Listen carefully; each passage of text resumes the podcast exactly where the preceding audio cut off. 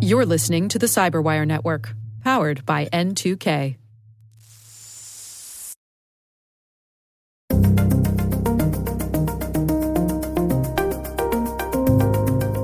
Simjacking is getting to be a big problem again.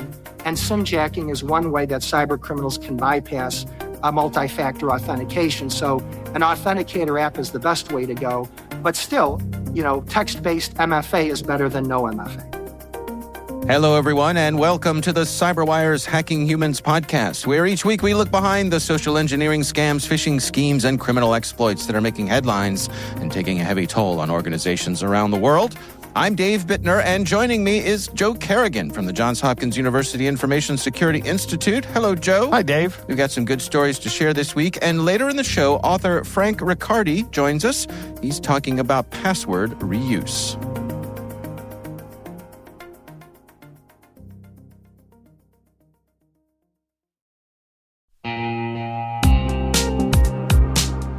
But first, a word from our sponsor, KnowBe4.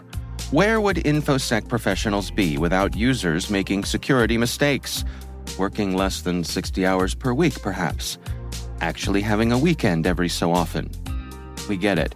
User behavior can be a challenge. But users can also be an InfoSec professional's greatest asset once properly equipped. What do we mean by that? Well, stay with us, and in a few minutes, we'll hear from our sponsors at KnowBe4 on that very question.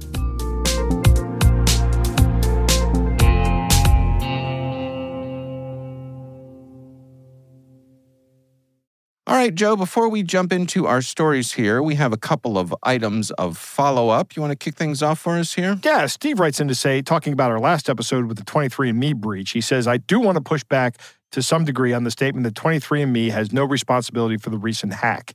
Now, if you recall, uh, this is going to tie into our interview today, but 23andMe was.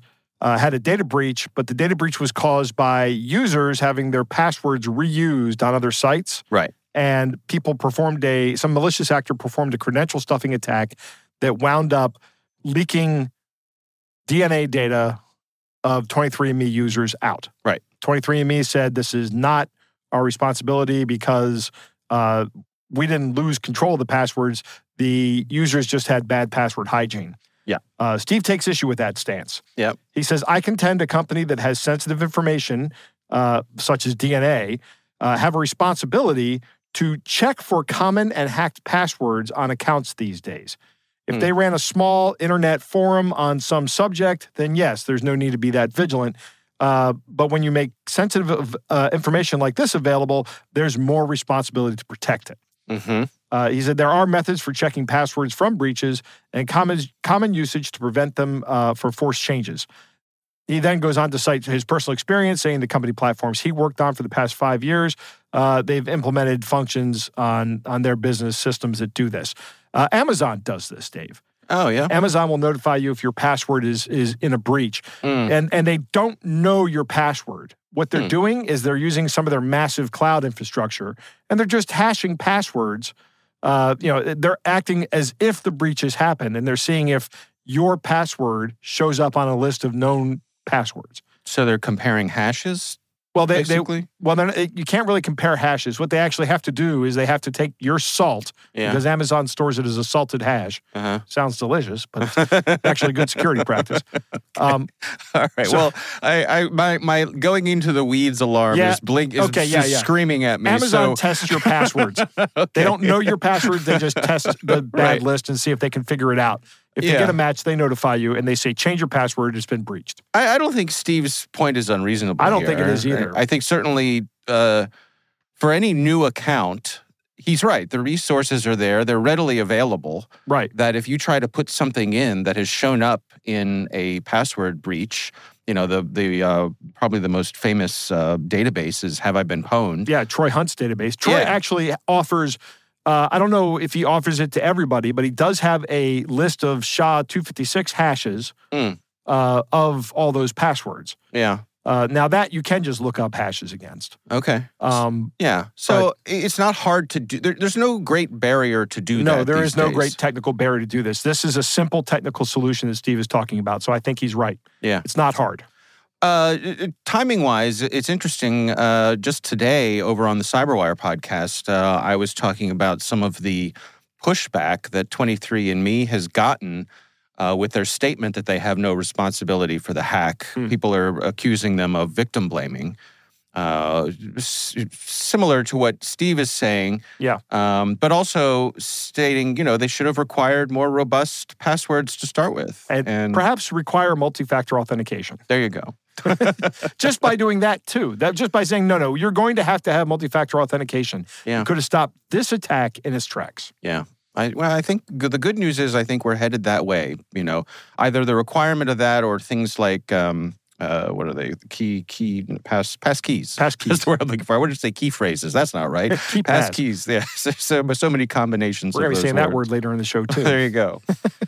All right. Well, uh, thank you, Steve, for writing in. We got another uh, piece of email here from Michael who said, uh, Happy New Year, gents. Hope you had a safe and relaxing festive season. I did. I, did as well. Yes. he says, Not only is it the season for missed package delivery scams, but also for increased interstate travel and encounters with toll roads, Hmm. which brings me to the point of my email. My wife and I traveled to visit family, and as we entered a toll road, she said she'll get a scam unpaid toll SMS pretty soon. Sure enough, a few minutes later, it came through. The fact she got the SMS so quickly got me curious. I'm trying to eliminate variables to narrow down what could be triggering them and wondering whether you have any thoughts. The vehicle is registered in her name and the e tag, the toll pass, in my name, so in, Okay. in, in um, Michael's name. Uh, I suspect it's either triggered by the license plate being scanned as we pass through the toll or her mobile phone location being detected on that section of the road. I don't think it has anything to do with the e tag, as I don't get an SMS. Uh, given the short time frame, I expect live license plate data is a less likely source than mobile phone location. I'll take note of whether she gets an SMS when I pass through tolls with her, which should rule that out. I'll contact the toll operator if she still gets them. Uh, he says, My wife is pretty diligent about location data permissions. We'll try to eliminate different things hopefully isolate what is sharing her live data with these scammers. All the best for 2024, Michael. Uh, That- I I got this yesterday. That's a weird one. It is. And I have to say, I spent some time trying to puzzle through this. You went down the rabbit hole, did you? I did. Okay. and uh, I, so the first thing I tried to determine was how easy is it to buy um, people's personal information correlated to their license plates? Right. Right. Because as you know, you can buy information on people for just about anything. Sure. Um, and it didn't seem to be that easy to do. Now, license plate scanning is a part of most professional level security systems these days.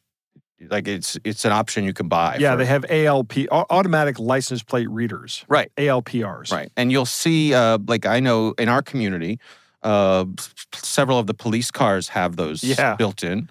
I always get Um, a warm, fuzzy feeling when I'm driving by those guys. But I've also seen them for parking enforcement, like down at the University of Maryland. They have them that drive through the parking Yep. lots and, and read license plates. And there are private companies who do that uh, to just gather the information of where people are, but also for uh, private security and things like that. Um, I tend not to think that that's what is at play here.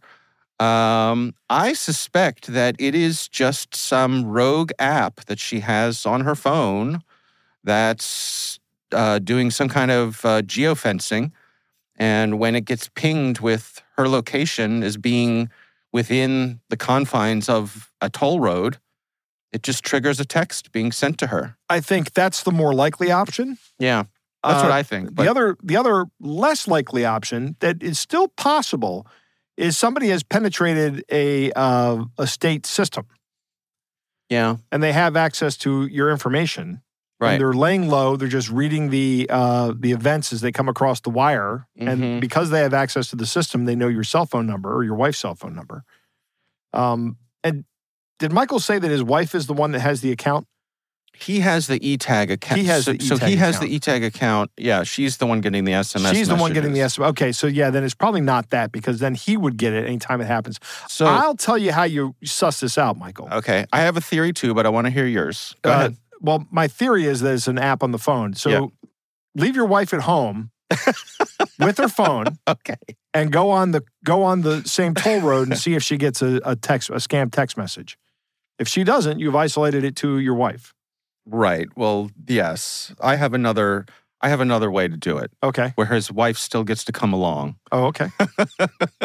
that would be if they want to test this, go on the toll road where they know that she gets messaged, right? Before they go on the trip, either leave her phone at home Right. or turn it off so that it's not able to ping back her location of Hmm. being within the confines of this Yeah, being Geofence. geofenced. Right. Right. And so if they drive through that area and then either when they're long away from that area, she turns on her phone and there's no SMS, or they get home and she and she checks the phone and there's no SMS, that means that it was probably The phone. the phone being geotagged. Right. That's my guess. I'm thinking that they live in a state like Maryland where I can just go down to the ICC, Yeah. the inter-county connector, Dave, Right. and hop on it and and see if you know. I mean, that would be a short trip for me to do. Yeah, Yeah. absolutely. Absolutely. Yeah. Well, Michael, uh, good testing and let Right. us know how it goes. I'd like to know. I'd like to know what this is. right, right. And if anybody, if any of our listeners know what this is, if you if you have some behind the scenes information uh, that's more than the same sort of educated guessing that we're doing, uh, we'd love to hear from you as well. Uh, you got one other bit of business here you want to Yeah. uh, address before we jump into our stories here, Joe. What do you got? Dave, I, I left. I, I forgot to. I left my tinfoil hat at home, but I really wanted to bring it in today Okay. because something really weird happened at home today. Oh, So for Christmas, my my son gave my wife a Hexclad pan. yes, Are you familiar with Hexclad? I am. It's Gordon Ramsay pitches it. Yeah, it's a, it's a premium cooking uh, system, a Right. pan. So it's supposed to be quite nice. It- yes. I cooked something with it tonight, today. Yeah. Rather, I made my wife a, a a fried egg sandwich. I don't know if you've right. ever had those. It's Sure, pretty good. Uh, it's okay. Okay. I'm not in love with it yet. I don't know. But my big thing about cooking systems Mhm. is, uh, or pots and pans, is what you pay for them versus how long they last. Okay. right? Like, do you remember Tefal? Tefal was all the rage back in the early 90s, late Sure. 90s. Uh, we bought some, or we actually got some of that as a gift. And three years later, it was unusable. Mm.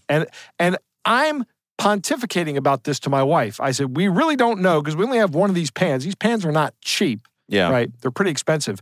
I said, I won't know how good of this, how good of a value this is until I've used this thing for a year or two later, Yeah, that's fair. right? Now I'm I'm saying this to my wife out loud. So do you know where I'm going with this? yes, Of course I do. Because- because I go upstairs and I get a phone call from my wife, and my wife goes, I just got a Facebook ad for Hexclad after a year. Mm. Now, it's really weird that we're talking about two specific things here. We're talking about a product. Mhm. Okay, well, maybe we do all this stuff about, uh, maybe we do this research about, maybe my son did the research about Hexclad on the uh, on the on the same network. They know in the house that we have in a Hexclad Sure. one Hexclad pot. But how do they know that we were just talking about the time that this stuff is good? So um, help, you understand here. The ad had something to do with being time based. It had. It, it, is your Hexclad still good after a year, or after a year of using Hexclad? Huh. And what were they trying to sell you? That well, it was. It was. Uh, it was like one of those viral marketing people, but it was from the Hexclad people. It was a Facebook ad with a video Yeah. from Hexclad, and they're saying it still works great after a year. Wow. That's oddly specific. I mean, like really Right, oddly specific. Right. Like enough for my wife to call me and go, "You're not going Yeah. to believe this." Right. But here's the ad. She sent me the ad, and I'm like, Yeah. "That's weird." Now, if well, now were- you've reinforced it by Right. viewing it. right, yeah, of course. right. I mean, now it's not a valid. You can't do any more valid Right. experiments on it. If But- the ad said, uh, "Is your hexclad still good after a year, Joe and Lisa?" Then, then I would be convinced that something was going on. But I, I and and there's a part of me that goes uh, that you know that says you know I know this isn't the case. I because I, I get on there and I start googling, I start looking around, and everybody's like, no, no, no, it's not. They're not listening to you. It's much scarier than that because yeah, they're able to predict your stuff. But Dave, I can't imagine an ad campaign. I know. I, I mean, it's I've experienced the same thing, Joe. I, I I talked about this on Grumpy Old Geeks a few weeks ago. did you? Yeah, I had basically the same thing happened. It was uh, d- I was uh, driving to work every day. I saw uh, one of these uh, self-contained like video surveillance units that has it's like a trailer that they sit in the median of the road, has a bunch of solar panels and like a mast that goes up with a bunch of cameras at the top. And oh, they I've use them. those. Yeah, they use them for traffic surveys. They use them for security in parking lots. Yep. You know, all- all sorts of different uses. And I was driving by it every day for about a week and thinking to myself, huh, that's interesting. I wonder what they're using that for. Is it for a traffic survey? Is it for security? You know, I don't know.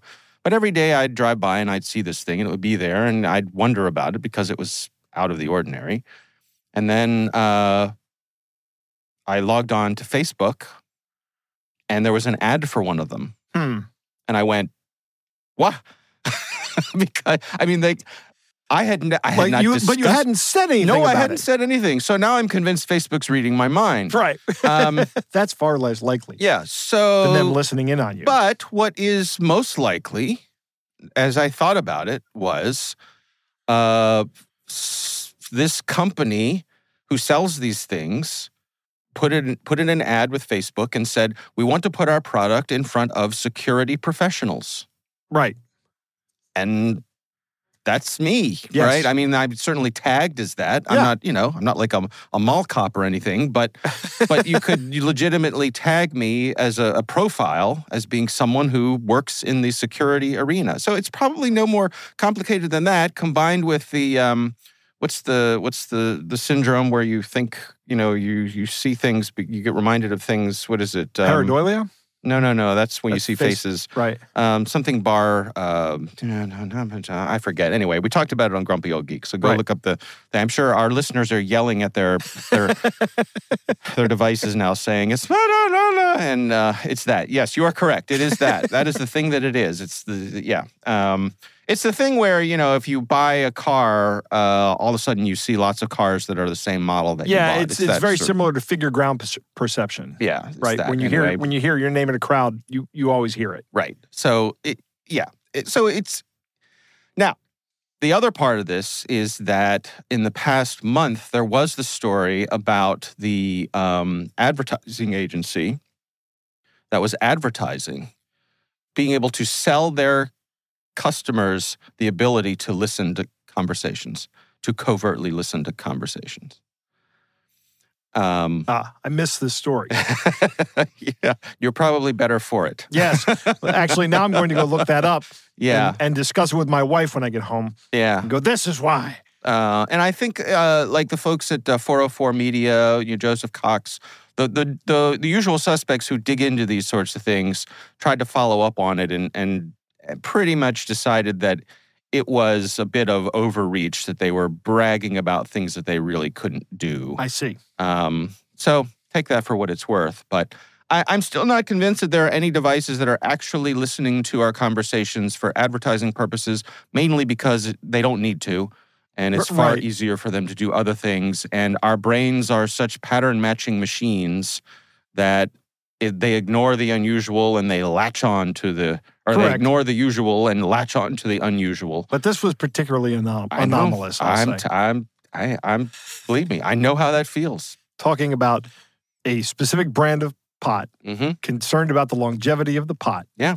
And then within 10 minutes, an ad like that shows up on my wife's phone after I've been loudly pontificating about it. Yeah, yeah.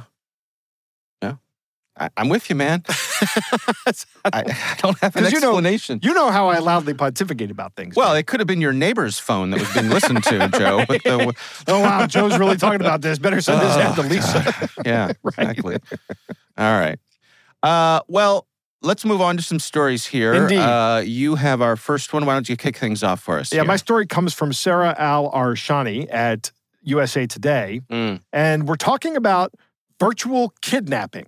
Yes. Now, Dave, kidnapping has a lot of overhead with it, right?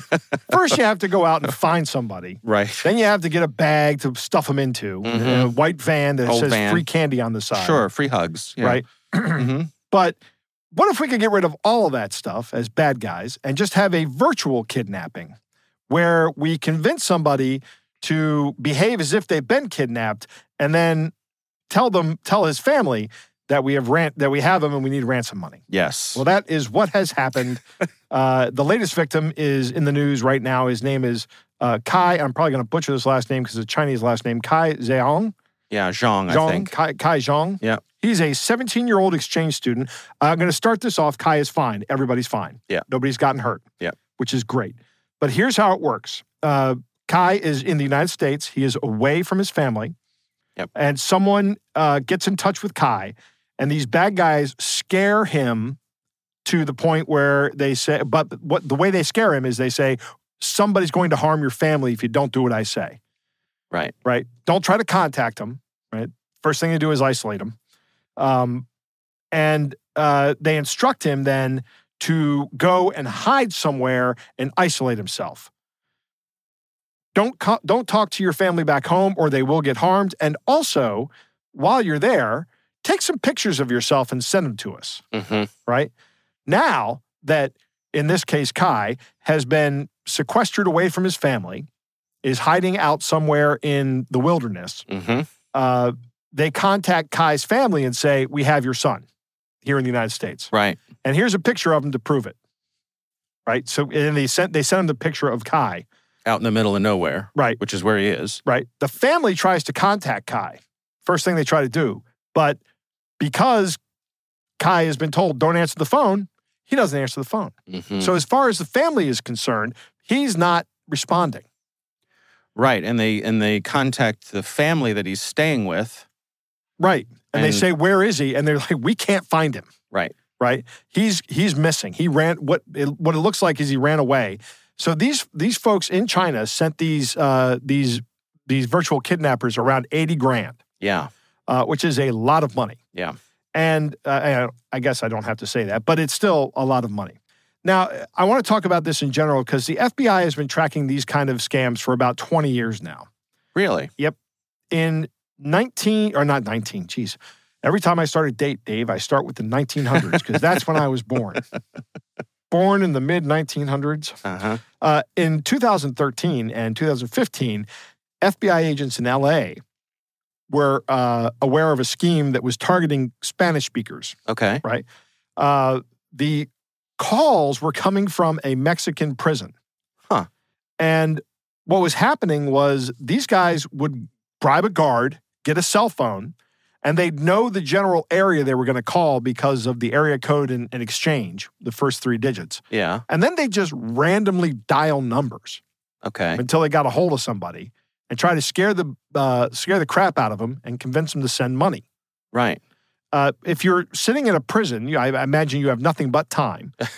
Right. Yeah. So if you can if you can bribe a guard to, to give you a cell phone and let you use that cell phone for some period of time, and you can do this and make make a profit while you're sitting in prison. hmm Uh, uh, originally, they were contacting uh, just Spanish speaking people, but then they moved on to just cold calling with the system I just described. Hmm.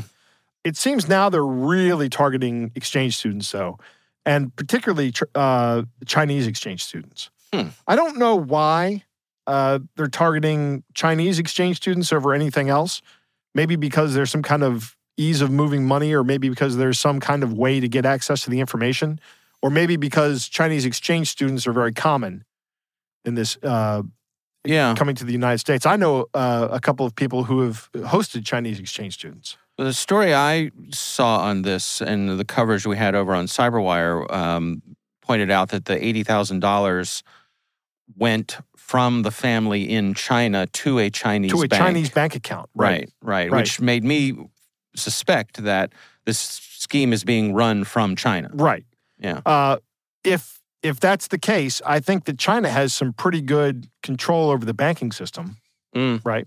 yeah, I mean, so there's very little in China that China doesn't have very good control over. right, exactly. Yeah, Uh, so I'd like to know. Well, I mean, we'll never know, but it'd be interesting to find out what happens to these guys. right. Uh, Eighty thousand dollars is a lot of money, and uh, I know that China China is a big law and order kind of co- country. Sure. Um, and uh, and when when they're when they're tough on crime that they don't like, you know, it, they're really tough on it. Yeah. So, um, what can you do to, to protect yourself in this? I, we all have to have code words now, Mhm. right? Mhm. Uh, and this is not just for uh, these kind of scams, but for other scams like the ones that you and I are really subject to yeah. of the deep fakes of the voice.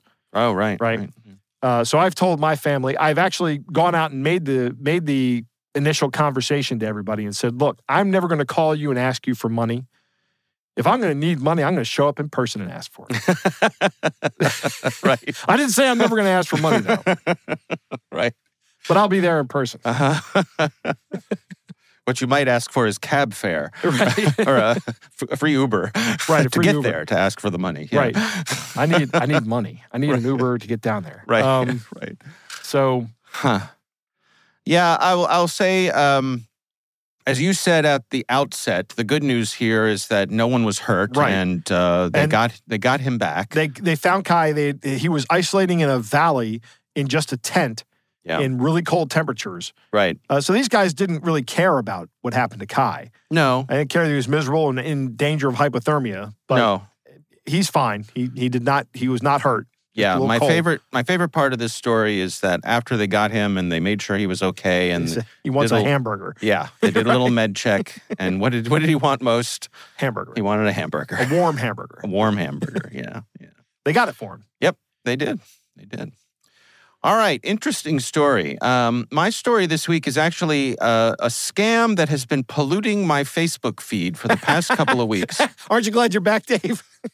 I was just going to say the same thing, Joe. Like, I cannot tell you how often Facebook makes me angry. Like, and you know me, I'm not. You're a very calm, even keeled I'm person. not. A, I'm not a person who who leans toward anger. You are not. I would describe you as, as a as a kind and gentle person. right. I, I don't think I've ever seen you angry. I've seen you irritated once or twice. Yeah, but, but not, not- angry. Yeah. So, uh, uh, when something like this comes by once or twice, and I report it and I block it, Right. and then it keeps showing up over and over and over again. This works on Dave. It makes me angry. Right. So, so here's the scam. Uh, you are scrolling through Facebook, minding your own business, Right. and you notice that you have been tagged in someone else's post. And so you go, you look at the post, and one of your friends has posted uh, a link with an image. It looks like a video clip, like something straight from YouTube. Uh, there's a logo in the corner that says BBC News. Yep. It's a picture of uh, several law enforcement officers standing in front of what looks like a very serious car accident. Yep. And it says, uh, Fatal road accident in the highway takes several lives. And the friend of yours who posted this, they've posted, I can't believe he is gone. I'm going to miss him so much, along with a string of crying emojis. Right. Now let me ask you. This this shows up on your feed. Uh, actually, the person, the, the first time, no, no, I have not been tagged personally on this, but I have seen friends of mine tagged. The, the image that I grabbed here and put in our show notes, Uh huh. the person who was tagged here, that's my cousin. Okay. So a family member was tagged, and uh, that's what it is. So, what do you suppose happened? Well, first let, us unpack the scam here, Joe. Do, what, what do you? What do you? what are the things in play here that are triggering someone to respond to this? Well, immediately, it's obviously a terrible car accident that's being covered by BBC News, which means it's of international report, right, or re- reporting worthiness. right. It says on the side "state trooper," which implies to me that it's a United States event. Yep. So, um, the this person here who is saying this, I can't believe he's gone. I'm going to miss him so much. I'm the first thing is I'm like, oh my gosh, what has happened? information gap. Right. Right. There's an information gap. Yes. Um, and this is this is uh, again. Um, it's another thing that makes me angry, Joe.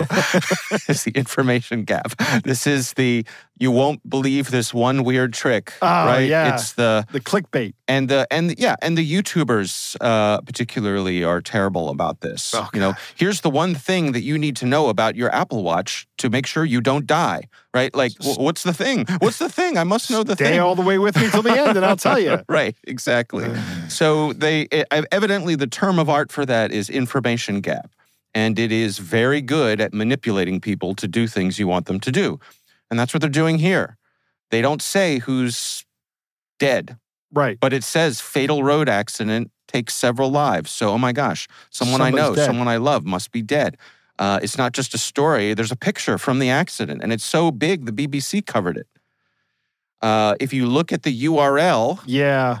The URL says BBC News dash some random number of letters dash another random right, set of le- letters and numbers dot XYZ. right. But So for, it's not. for unsophisticated users, uh, they're just going to stop after BBC News. Right. they're going to say, that looks legit to me. Yeah. Well, I mean, it, it even looks like it has a big uh, red YouTube button right in the middle of it. Exactly. Like I think I'm just going to YouTube. Right. So it's a scam all the way down from Yes. from beginning to end. It is a scam. Um, if you click on this, and and I uh, I took the bullet and I clicked on it. I spun up a secure browser and Okay. an isolated thing, and, and I clicked on it. Um, and uh, it goes to the website gainprizesnow.life. Mm. That doesn't sound at all scammy, does No. it, Joe? no, Ooh, whoa! I, I instantly forgot about my dead friend, and now I want some prizes. Well, I thought about that, Yeah. right? I thought about like how you're priming someone with this emotional thing, and then what? They're going to go totally switch gears and and be happy about the potential of winning some prize? No. I think what's happening here is they're just click farming. So they've Ah. found somebody who will pay them to deliver traffic, right, and they're using this scam to just deliver worthless traffic, right. and they're collecting money on that. Yes. Now, the other part of this that makes me angry is how much I have seen this over the past couple weeks. It is Huh. popping up over and over and over again. I can't help wondering why. Can, can I guess? Go what- ahead. You're gonna. You can't help wondering why Facebook hasn't stopped this. Yes. I I know why, Dave. Well, let me just finish my sentence Okay. here. So, Facebook, obviously, to do some sort of image mapping with this, it's the same picture every single time, right? Right. So, Facebook certainly has the capability to Yeah. detect this image They, and they block do. it.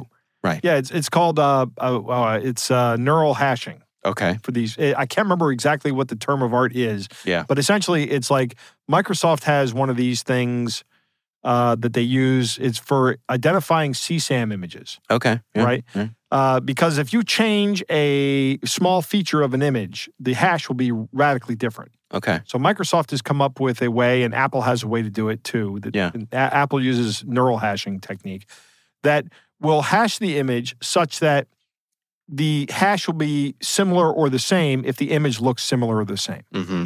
Right. So I am sure Facebook has this capability. Yeah. They could stop this image or stop this ad from happening by using a technique like this. Right. It is absolutely 100% technically possible, yes. But they don't. but they don't. now, the big question is why? Yeah. Well, I mean, answer number one is engagement, which is Facebook's North Star, Right. because engagement is how they sell ads. And But Dave, people are clicking on these links. yeah, Well, I mean, if, if Facebook shows you an ad and you don't click on it, they make a little bit of money. But if you click on an ad that they've shown you, they make a lot of money. Yeah, I'm I'm not sure this is an ad though.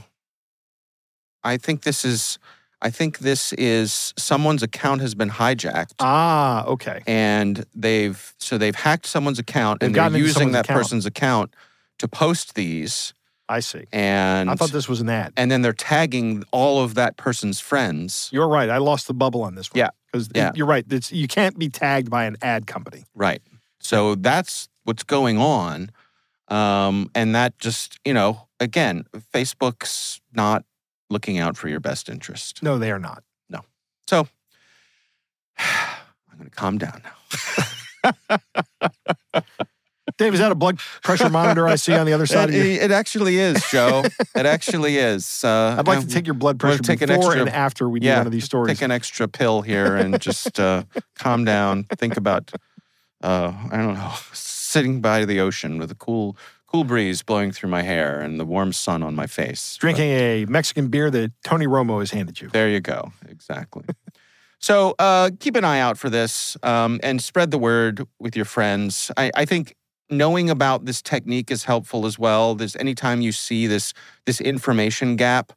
Um, I, you know, I remember uh, actually the first time I ever fell for a scam like this was probably a decade ago. It was it was before you and I were doing the show, and we've been doing Right. the show a while. Yep. Um, and it was uh, someone sent me a text message that said something like, uh, "I can't believe this is you in this video," Right.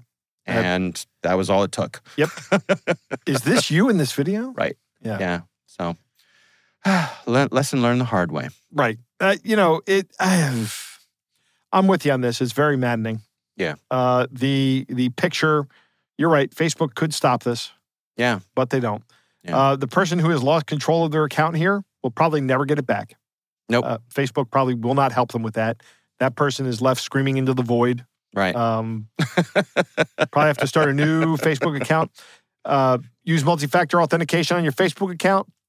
Uh, if you are so inclined, and I've done this, make it so that nobody can tag you in a Facebook post without your permission. yeah. You have to be approved for all the ta- all the tagging.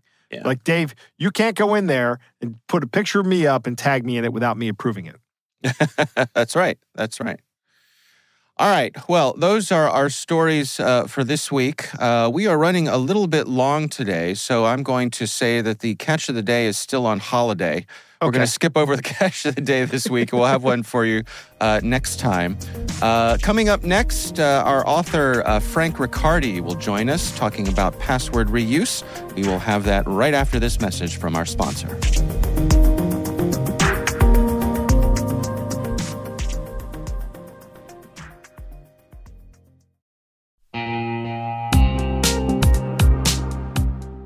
Were talking about making users into an asset for security professionals. Simply put, users want to do the right thing. They're often just lacking the knowledge to do so. That's one of the reasons KnowBe4 has released Security Coach, a real time security coaching tool that takes alerts from your existing security stack and sends immediate coaching to users who've taken risky actions. For example, imagine a user has visited a high risk website or tried to open a document containing malware. Existing security tools will likely block that action, but the user might not understand why. Security Coach analyzes these alerts and provides users with relevant security tips via email or Slack, coaching them on why the action they just took was risky. Help users learn from their mistakes and strengthen your organization's security culture with Security Coach. Learn more about Security Coach at knowbe4.com slash security coach. That's knowbe4.com slash security coach.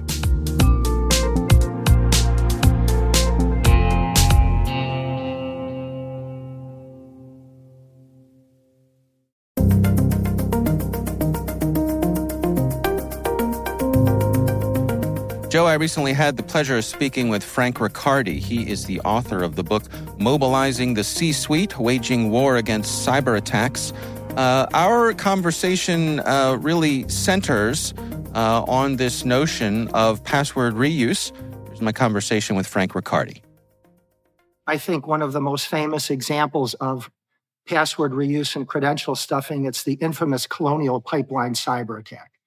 If there's any one uh, case you want to know about credential stuffing and reused passwords, uh, Colonial Pipeline is it. So let me set the uh, table for your listeners. Colonial Pipeline is a mammoth pipeline operator. They have 5,500 miles of pipeline along the East Coast of the United States. So the pipeline stretches from literally from Texas all the way to Maine. And in May of 2021, uh, Colonial Pipeline was hit with a really bad cyber attack. It was a ransomware cyber attack. And what happened is during the height of the pandemic, you know, the worst time for a cyber attack, cyber criminals injected ransomware into the billing systems of Colonial Pipeline. Now, what happened is at the time, the leaders of Colonial Pipeline freaked out because they didn't know it was just hitting the billing systems. They thought it could hit the pipeline systems. So, out of an abundance of caution, they shut down the pipeline along the East Coast. Now, the pipeline was shut down for nearly a week along the East Coast of the United States. So, people couldn't get gas, they couldn't fill up their cars. And if they could get gas, it was at enormous uh, prices per gallon. So, it was a it was a really big cyber attack that eventually changes the zeitgeist of how people in the United States view ransomware. Further setting the table, uh, the cyber criminals were a gang called DarkSide. They were sponsored by Russia, a nation state threat actor, and the cyber criminals were actually inside the network for eight weeks, uh, rummaging around, taking their time, getting the lay of the land. They stole 100 gigabytes of data and then they en- encrypted the network with ransomware. Now, ultimately, Colonial Pipeline paid ransom. Uh, they paid uh, about $4.4 million in Bitcoin to get the decryption key to unencrypt the network, but uh, it was also a big breach. They ended up sending out breach notice letters to 6,000 employees, mostly their employees. But for the purposes of, of hacking humans, I'd like to describe a little bit uh, how the cyber attack came about and why it was so successful.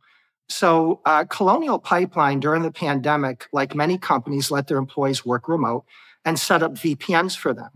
One of their employees left the organization, left Colonial Pipeline, got a job somewhere else, and Colonial Pipeline made a big mistake. And the big mistake was a lot of companies, when an employee leaves the organization, they terminate that employee's access to systems. In this case, however, Colonial Pipeline never closed that VPN and it remained open and live even though the employee left the organization. Now, it's believed that the employee was reusing that VPN password for another online account. And it's believed that uh, perhaps nobody knows how, but perhaps DarkSide may have purchased that stolen reused password on the dark web. But however they got it, they stuffed the password into the VPN and it worked. So it's essentially was a credential stuffing attack. And another mistake that Colonial Pipeline made is that they didn't protect that VPN with multi-factor authentication. Now, Dave, had they done that, the Colonial Pipeline cyber attack never would have happened because DarkSide wouldn't have had that one-time numeric code to get in. So not having MFA was a big mistake. And this is why it's changed the zeitgeist in the United States. Uh, what happened was there were congressional hearings, uh, there's investigative reporting, politicians are getting involved. And the public finds out how the cyber attack happened and they're furious. Uh, and so, what's happened now since Colonial Pipeline, even though people and politicians and regulators are angry and mad at cyber criminals, if the cyber attack was successful because a company failed to take basic cyber hygiene into account or failed to implement the basic cybersecurity control, like maybe they, didn't, they did not enable MFA, they did not close old defunct VPNs, or maybe they didn't install patches, whatever it is. If it's basic cyber hygiene flaw, the public is now just as angry at the C suite leaders and the company as they are at the cyber criminals. What about for the individual at home, you know, who's saying to themselves, well, you know, that, that's a big organization and shame on them, but you know, here I am just minding my own business at home, using my email, the various things I log into. Surely nobody's interested in me. Well, uh, they are interested in you. In fact, 23andMe recently came out uh, notifying people of a breach, and they're saying that the breach wasn't, you know, affecting their system. It wasn't a network hack. They're saying that their users, their customers, uh, they believe were reusing their passwords for other online accounts. Uh, and the cyber criminal, I think he calls himself the hacker golem, uh, allegedly um, just got in there through a credential stuffing attack. So, you know, if you use 23andMe, um, if you use any kind of online account uh, and you have a password, no matter how strong it is, if you're using that password somewhere else, that other account could get breached. It could get sold on the dark web. And then your other accounts uh, that you're reusing that password are at risk. You know, I, I, was at an event recently and I was sitting next to someone, and, and I don't recall how, but somehow the topic of passwords came up. And, and this person uh, was very proud to share with me that they have a system where you know they use a, a base password and then they vary it in different ways for different places that they log into. And i paused and i listened um, and i'm curious you know I, I, suspect your response to that would be similar to mine. What, what would your response to someone uh, thinking that a system is a good way to go? According to the latest in cybersecurity research, and Dave, you've probably heard this before, a lot of cybersecurity researchers, they don't believe resetting your password. Companies require password resets every 90 days. And what happens is, is most employees, instead of resetting the entire password, a completely new password, they just reset uh, one part of it. So if your password is tangle, bangle, dangle, they'll just put an exclamation point at the end of it. So, and that's not really effective, but you know, it's what people do. It's the human factor. It's the weakest link in cybersecurity. And if, if your colleague is just using a base password for all his or her accounts, and then just changing one piece of it here and there, they're still reusing their password. I mean, believe me, cyber criminals understand the human factor. And when they're coming up with, you know, their, their password cracking methodology, they take all of that into account. So uh, you really need to change the entire password. It needs to be a unique password for each of your accounts. And humans are not designed and built to remember 100 passwords. You know, we're not uh, artificial intelligence uh, and we're not computers, but we can use password managers. And 1Password is a good password manager. KeePass is a good password manager. Um, but you can use password managers, and that's a lot less risky than um, you know having a base password and only changing a piece of it or reusing your passwords. So you know a lot of people are worried about password managers because of the the LastPass cyber attack, but there are good password managers out there, and I, I highly recommend using them. Can we touch a little bit on, on multi-factor authentication? You mentioned that earlier. Um, I mean, that's a really critical part of this as well. It is. Multi-factor authentication is probably uh, the best way to present, prevent a credential stuffing attack because even if they have your stolen reused password, if they don't have access or they don't bypass your MFA, if they don't have that one-time numeric password, they can't get out. So it's it's probably uh, the next best thing to not reusing your password and using strong passwords is to use multi-factor authentication whenever you can. And obviously, the best one is, is when you're using an authenticator app because you want to be careful when you use the text base on your cell phone because SIM jacking is getting to be a big problem again. And SIM jacking is one way that cyber criminals can bypass a multi-factor authentication. So an authenticator app is the best way to go. But still, you know, text based MFA is better than no MFA. Can you describe to us what SIM jacking is? Yeah, so SIM jacking is when you have a cell phone and you have a SIM card. Uh, it can be a physical SIM card or an eSIM card. And what happens is a cyber criminal will contact your uh, cell phone carrier. Uh, could be um, AT&T, for example, and they will contact AT&T or they'll go to the AT&T store and they will pretend to be you and they can find out information from you maybe by social media or whatever but they'll impersonate you and they'll have a sob story and they'll say i lost my phone or i need an upgrade. And they'll trick at&t employees to transfer the, the sim card to their device. Now once that happens all calls and texts go to them and they don't go to you. Now the beauty of installing um, an authenticator app on your cell phone that resides on your cell phone so that doesn't get taken in a sim jacking attack but all your calls and all your texts would. So text based MFA uh, would be bypassed. And Dave, I'll also tell you cyber criminals, they don't just have to impersonate you.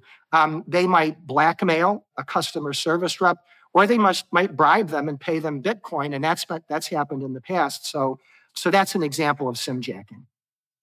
What do you say to the person who who makes the case that um, you know if I use a password manager uh, and someone breaks into that, and then, then they have everything.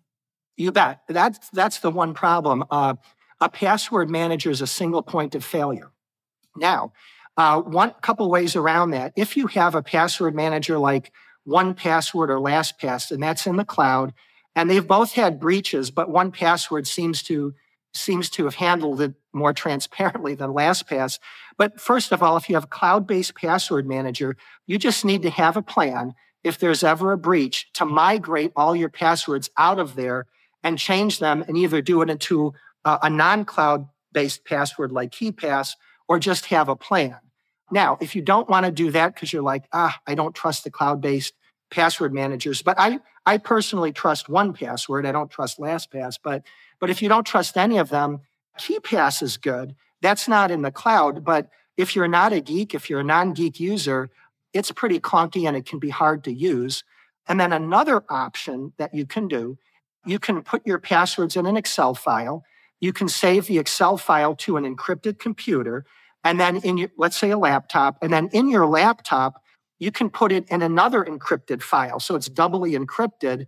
And between the laptop encryption and then the encrypted file, which you can also hide, it's pretty safe. And then you want a couple of backups. So you want to put them on maybe a, a, a couple of uh, encrypted jump drives. But that's an option if you're really worried about, you know, the single point of failure. You, you can keep them on your own laptop and, and on your jump drives. But um, but again, you'd have to encrypt your laptop and put them in a file. I've also made the case, I'm curious what you think about this, of of saying that, you know, with your password manager, if you're going to use a hardware key anywhere, perhaps that's the, the best place to do it.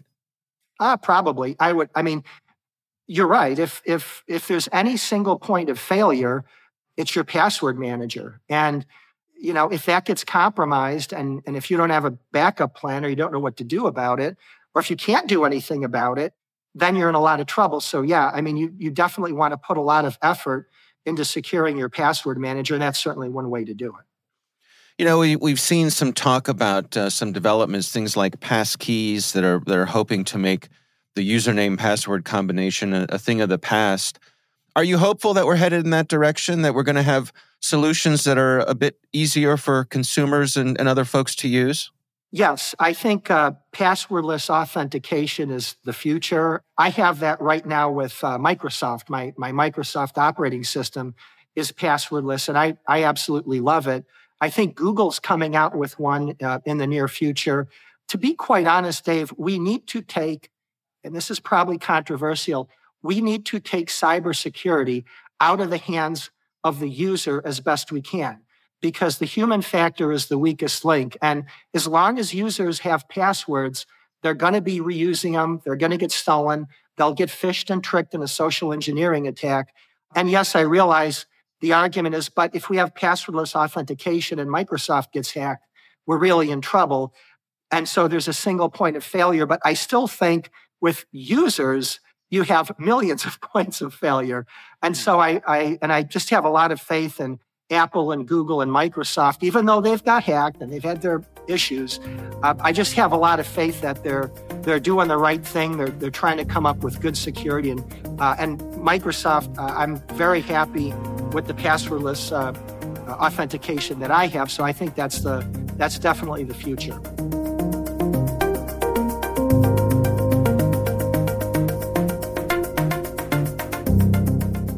Joe, what do you think? Interesting. Colonial Pipeline was technically a credential stuffing attack. Mm, mm-hmm. um, the attackers were in that network for eight weeks. They gathered 100 gigabits of data or gigabytes of data. Yep.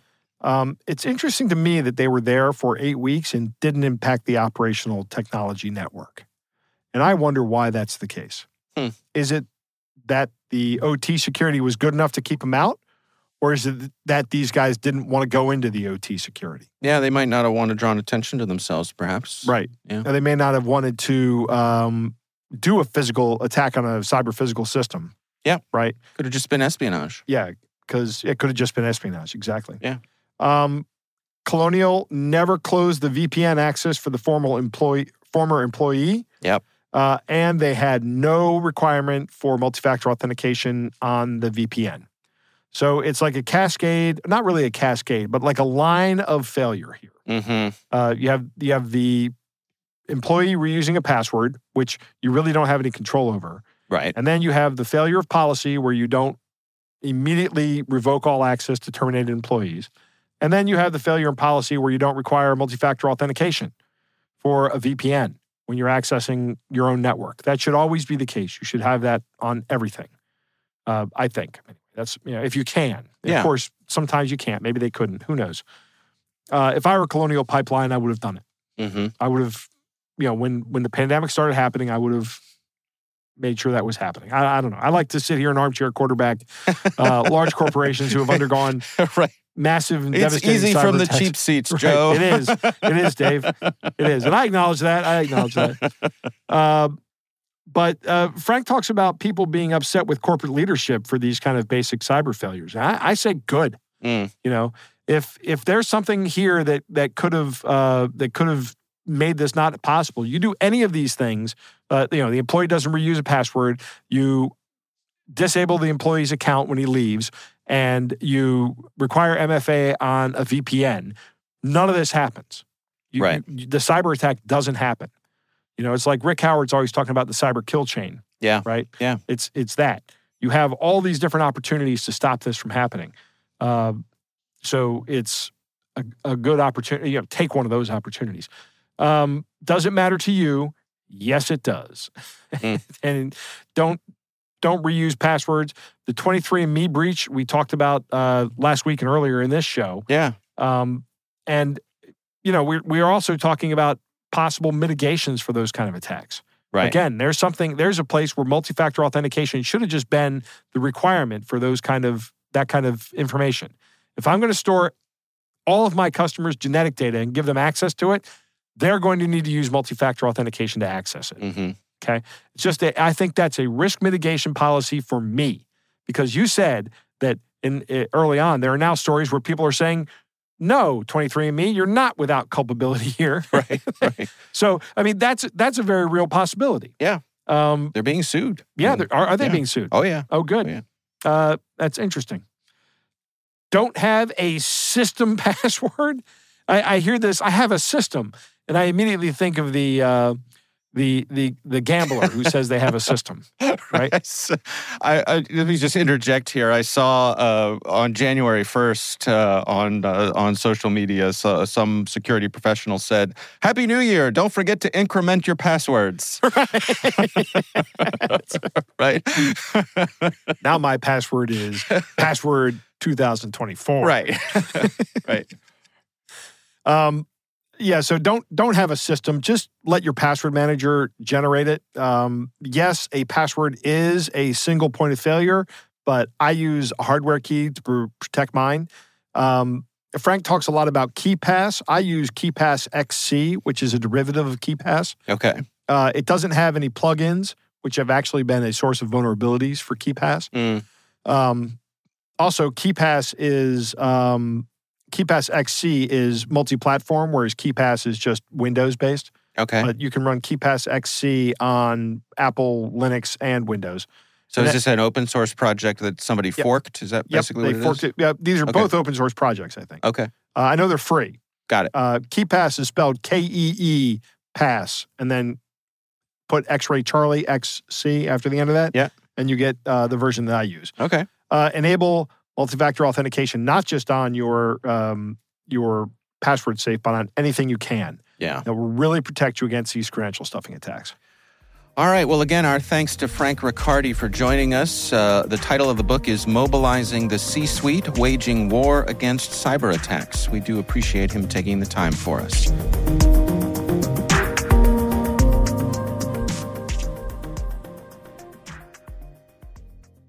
Want to thank all of you for listening, and of course, we want to thank our sponsors at KnowBe4.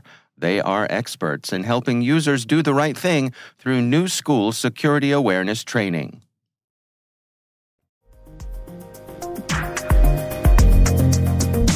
That is our show. We want to thank all of you for listening. Our thanks to the Johns Hopkins University Information Security Institute for their participation. You can learn more at isi.jhu.edu.